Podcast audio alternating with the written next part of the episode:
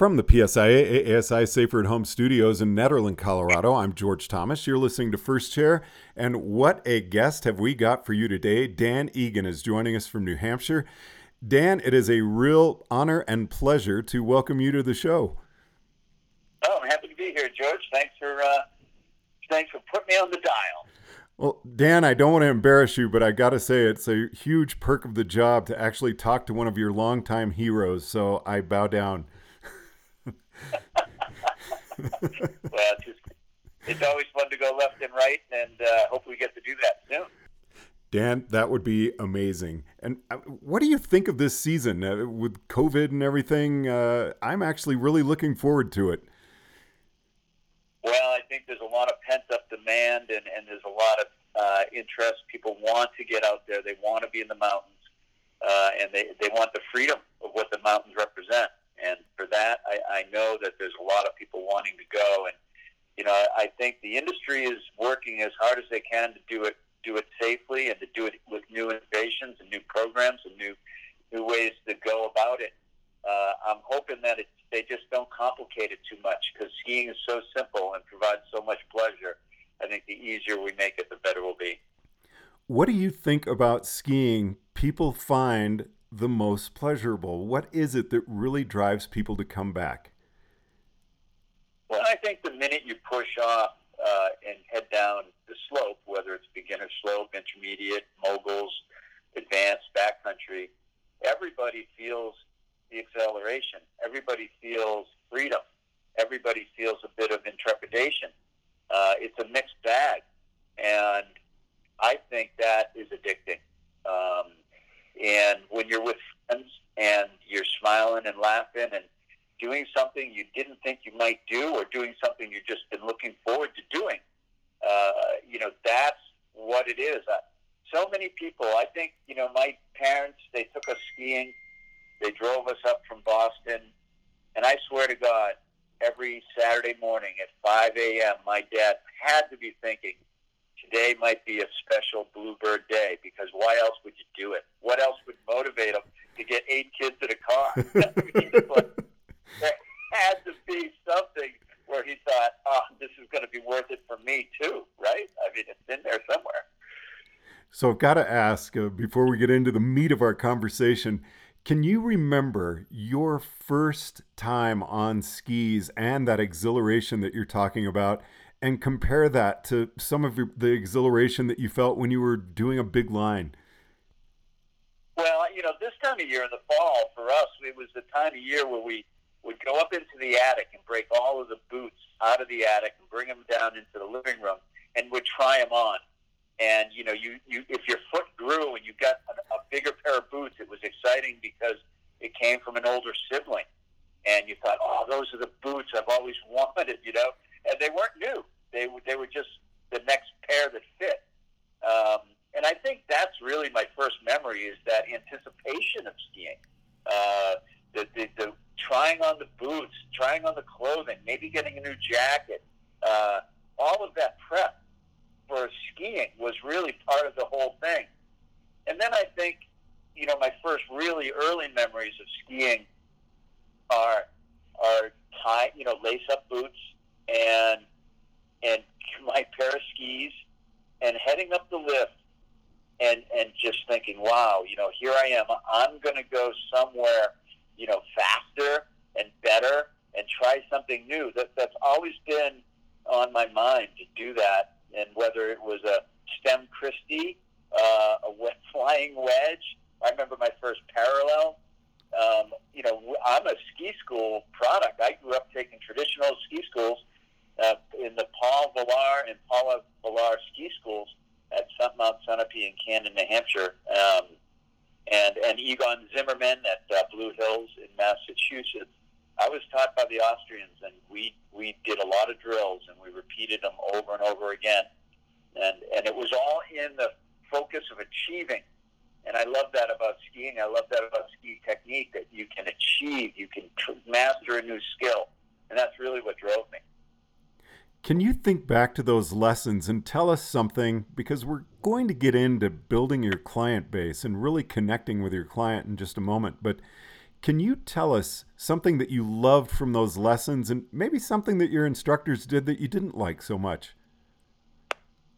Well, I mean, on, on the side that was hard to think about as a kid was sidestepping up a hill to edge slip down the hill, and then sidestep back up the hill, and then edge slip down the hill. I mean, our ski instructors broke it down into edging, traversing, and turning. These were separate skills. It wasn't one skill. These were these were separate skills to be masters mastered. And back in the early days of snow snowmaking, you know, in the early '70s, you know, you, we were still skiing on rock hard, you know, sort of blue bulb ice, and and sometimes snow. Um, and these were really important skills, and they were really important skills for straight skis. You know, uh, up down movement, uh, stem stemming, all these sort of things, and they're all still skills I use today. And at the time, you're wondering, gosh, you know, I just want to go skiing. But uh, the Austrians really made it uh, prideful. They, they really they really encouraged you to master these skills. You were tested on them. But my favorite part of ski school were the friends. Uh, you know, getting to see. We are part of the ski club, the Blizzard Ski Club, and, and to see my friends every Saturday at Mount Sunapee. That's what it was all about for me because these were friends that were from not from my hometown. Uh, they were from different towns around Massachusetts. We would take that that Greyhound bus up every Saturday, and that was really what it's always been about that connection of friends and the building of skills. Now, let's. I, I want to get into some of the many things that you have accomplished, and we're actually going to be talking about that in much more depth in a up, upcoming podcast. Um, but I'd really like for you to address making a connection with a client, um, passing that information along to our membership because I wasn't kidding when I did our little introduction. I mean, getting the opportunity to talk with you, someone who I've seen in so many movies, and I mean, just idolized as I was coming up in skiing, it's intimidating. And when you meet someone, how are you able to put that aside and make a connection with that person? Well, I believe that as, as instructors and coaches and mentors, our primary purpose is deliver on a promise. And the promise I deliver on is a great day.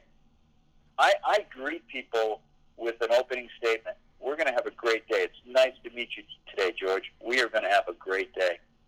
And I don't define great. I don't put limits on it. I don't say it's great because it's sunny, or it's great because we're going to find powder, or it's great because we're going to ski the best groomers. I just say it's going to be great. And I reinforce that promise all throughout the, the time I'm with that person. Wow, what a great day. Hey, I'm having a good day. You having a fun day? What a great day. Because what we're delivering on is an experience. Uh, and that experience needs to be transformative. Know, when people meet you at ski school, they're, they're, they're apprehensive. They're wondering if they belong. They wonder if they're good enough. They wonder if they have the right equipment. And it's that apprehension that they're bringing into their skiing, which is going to hold them back. So I break through that right away. And I say, wow, great. Hey, you're on some good skis there. That's awesome. I love that. I love that brand. What do you think of that? Oh, that's awesome. And I compliment them. And I give them space to say, oh, really? Oh, well, I was one. Yeah, no, okay. Well, I was. I didn't know which ones to bring. You know, all that sort of anxiety. But I break it down so that I, I reinforce their decision. Yeah, I'm, one, I'm the right guy to ski with, and we're going to have a great day. Two, you brought the right gear. No question about it. End of story. Don't, I don't inject any sort of critical thinking because it's that critical thinking that's holding the guests back. They don't know if they're good enough. They don't know that if they belong. They don't know if they ski fast enough. They're afraid they might fall. Right? So right away, I try to come at that and break that down to encourage them. I've been looking forward to skiing with you. I've seen your name on my list and what a day we're going to have. And that's the beginning of the rapport. Then, uh, then I just stop talking about skiing. I just don't talk about skiing. I'll ask them about themselves, where they come from, what are you up to, who you're here with, how'd you find out about it. Um, and when I get to the top, I take a moment and I, I just tell them how important it is to breathe. And I say, please don't hold your breath while you ski with me. I want you to exhale in the turn and inhale between the turns. And, and we're going to take a moment and observe the day. Is it windy? Are there clouds? What's the snow feel like? But no judgment. I don't say it's cold. Button up. Put on your hood. You know, anything that brings in critical thinking. I, we focus on breathing. And I just move them into a space that gives them freedom and empowers them. And and then, you know, they ski down and I'll tell a joke. You know, I'll tell a joke. The first joke I always say is, you know, 99% of the people that ski down to me tell me what they're doing wrong. And I got to tell you a little secret. I already know. I, and we're going to spend our time together focused on what you're doing right. And that right there is a major shift because they know that I know how they ski, and they know that we're going to reinforce the positive feelings of what skiing does for us. And that's how I start my day, and that I start every day like that. And that's how I start to build the relationship with the client. You know, I love what you said because you were talking about the exhilaration of skiing. And right off the bat, we're getting away from that exhilaration by saying, ah, I know what I'm doing wrong. Right. Exactly. Well, you know, you know, the critical mind, right? It, it, it's really how do you free yourself from the critical mind? You know, as instructors, we make the mistake of engaging the critical mind. Hey, I'm going to teach you something and correct the problem. Well, right there, you're engaging the critical mind. I, I try to go the opposite way. Uh, when people ask me, you know, and I, I think people start judging the day right away. They look at the weather. I never look at the weather. I, I, I don't, I don't, I don't ever look at the weather. I dress for skiing. That's what I do. Um, and that, therefore, I'm not thinking, am I warm enough? Am I overdressed? You know, all those sort of things. The critical mind starts to heat in, inch in, inch in, inch in, and then they meet the instructor. And if the instructor says, well, you know, your pole plant's not very good, oh, geez, yeah, no, oh, I know my pole plant, you know, and then all of a sudden now that you've lost them. So I, I try really to focus not on the critical mind. I try to focus on the possibilities of what we can achieve.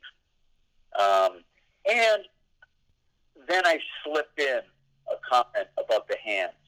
I'll slip in a comment about, you know, speed control in the context of the slope we're on. But but I, I try to stay away from from engaging and correcting because that is the critical mind. You know what really comes across to me, as well as a very positive message from you, is your genuine enthusiasm for what you're talking about. Uh, you know, I I love to ski. I love to ski. I mean, I've committed my whole life to it. it it's it's almost killed me and saved me all at the same time. and and I really love to talk about skiing. I love to engage others in the conversation of skiing. Um, and being an old free dogger and, and, you know an '80s kid where I where I would wear day glow and big hair and headbands, I, I'm not thinking you know about you know, sort of political correctness, right? So, uh, in the terms of like what I should look like, because you know, look, I skied in lime green suits, so I think that skiing is a total expression, and and if once you tap into that expression, then you come to really the essence of skiing, and that's movement, right? If I can get you to breathe, if I can get you to relax, if I can get you to buy in to the positive message, now I can get you to move and once I start getting you to move, I can get you to exaggerate motion. And once you start exaggerating this motion, skiing becomes a dance. And now we're having fun. See? And and that's that's where I go because I don't think that skiing should be about minimizing motion. I think skiing should be about exaggerating motion. That's where you that's where the learning is.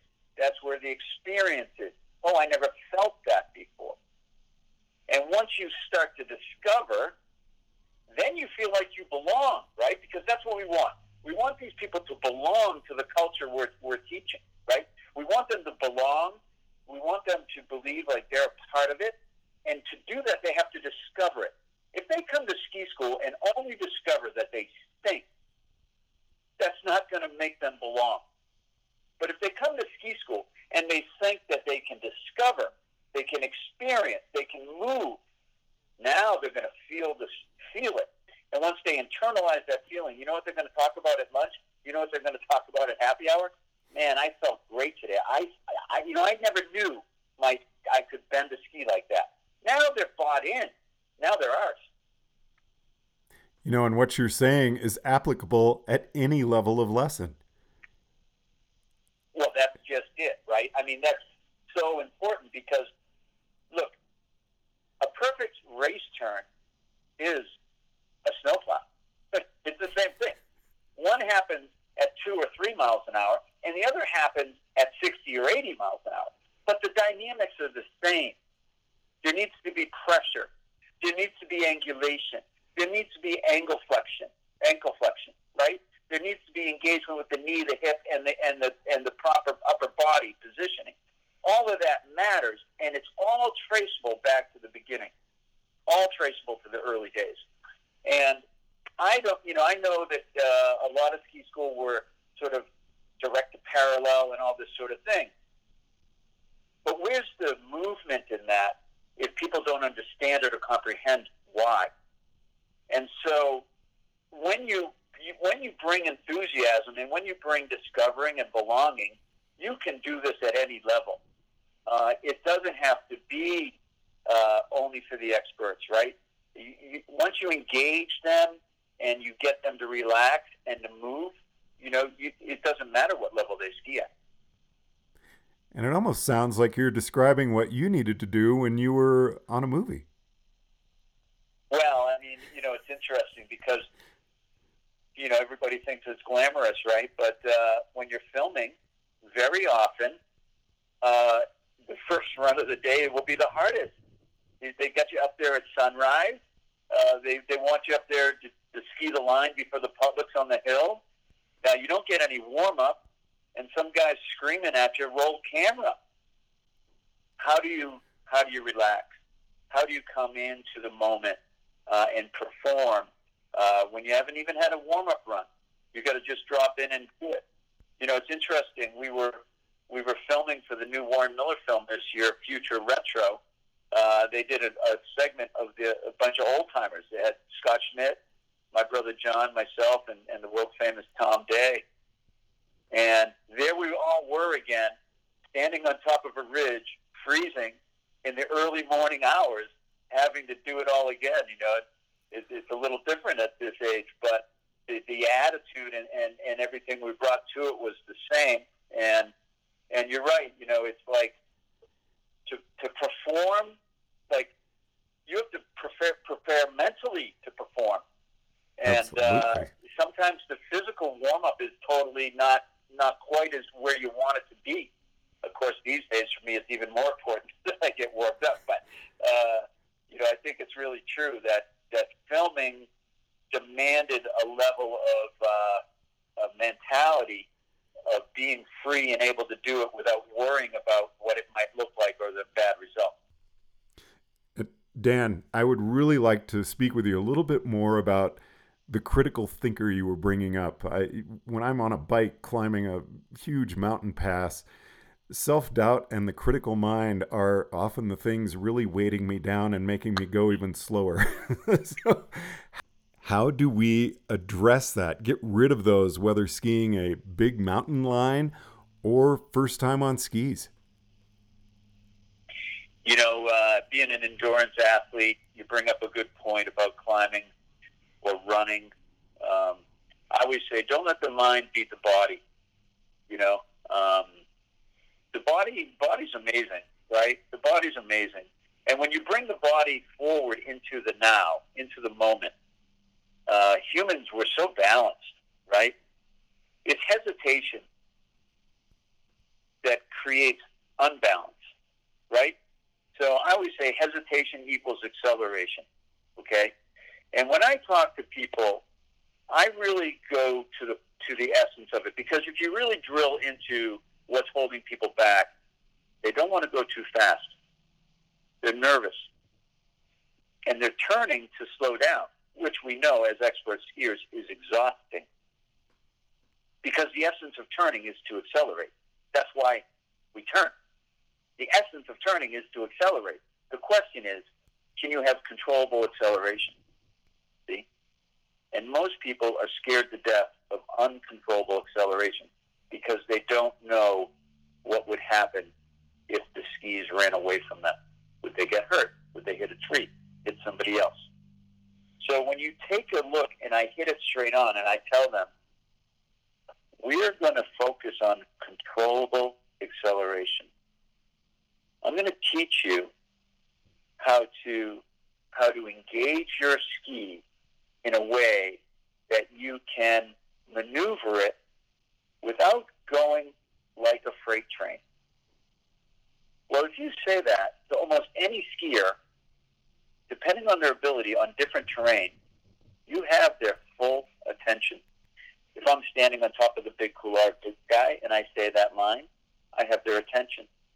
If I'm standing on a groom slope, beginner or intermediate, and I say that to that level skier, I have their attention. And that's what I want. I want to bring them into the now, okay? And I want their confidence in me so that they're not fearful of themselves. We have to trans- transfer their nervous energy into confidence in the instructor. Right? And this is the beauty of ski instruction, right? Because most ski instructors are have already obtained that that ability. They're there, they're the expert, and they sound good, right? Ski instructors, we're great. We we sound good. So that is building confidence.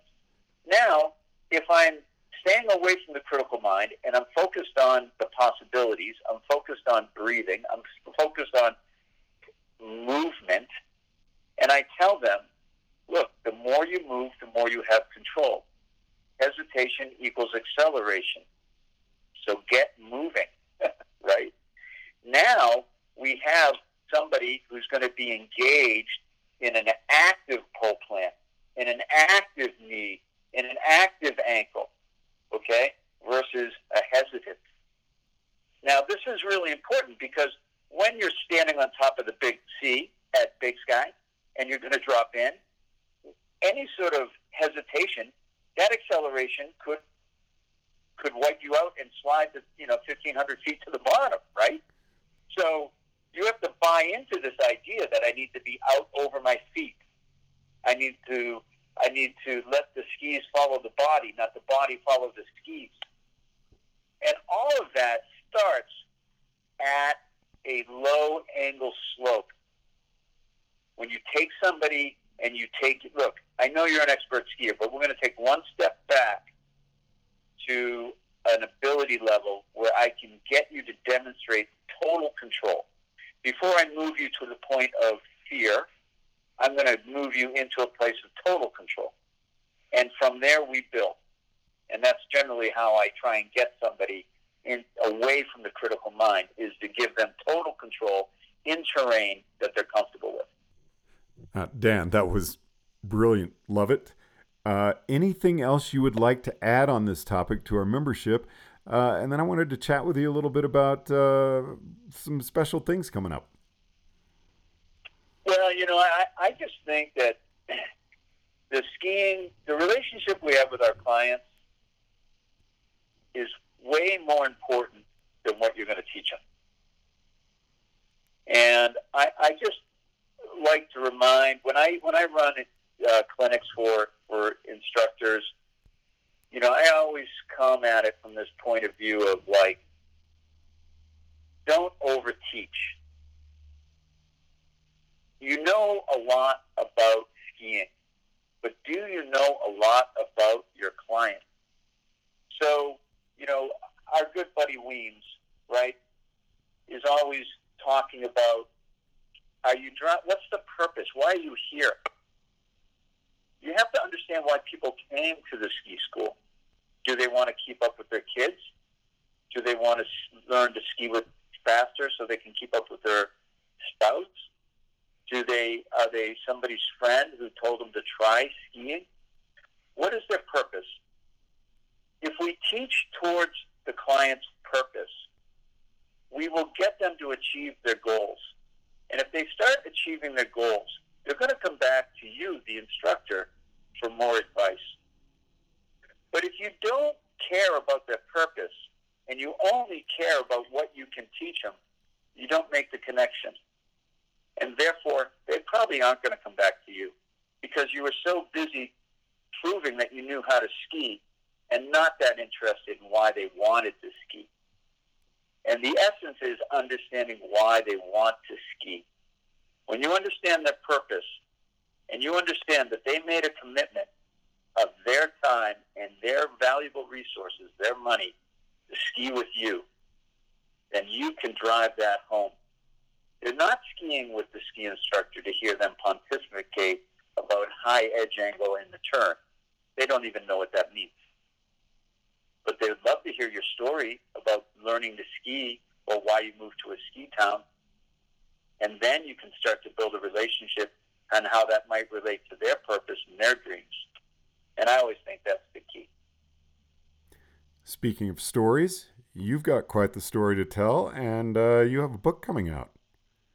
Can you I tell do. us a little uh, about that? Book is called, the new book is called 30 Years in a White Haze.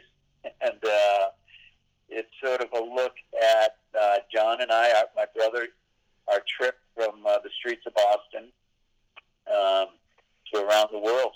And um, it sort of unpacks how that happened for two city kids to grow up to ski around the world. And um, it's a story about perseverance.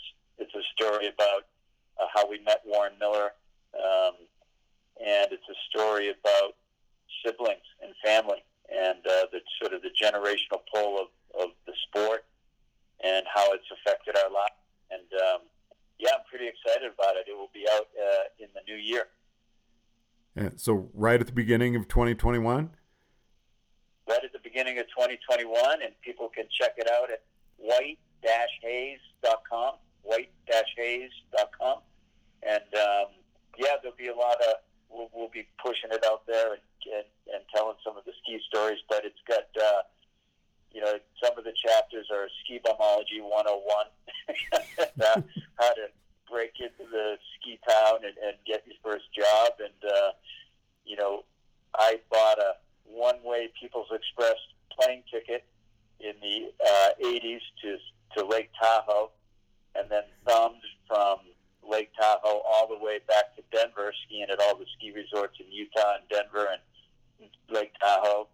Um, and just, you know, a lot of times like that. And then it also uh, sort of recounts our time. You know, I had told Warren Miller pretty early in my career that I wanted to travel around the world and go wherever CNN was. And Warren loved that idea. He loved that spirit. And uh, he really changed my life and he allowed me to go do that. Well, I'm hoping that you will be willing to share some of those stories with us uh, as we're looking at doing another interview with you at the beginning of December. Uh, that would be a lot of fun, George. I'd love it. As would I. Look forward to talking with you again, Dan. I really appreciate you taking the time to chat with us this evening. Yeah, and uh, have a good winter out there, everybody. And uh, look forward to making some turns with you soon, George. Dan Egan joining us on First Chair from the Safer at Home studios in Nederland, Colorado. I'm George Thomas.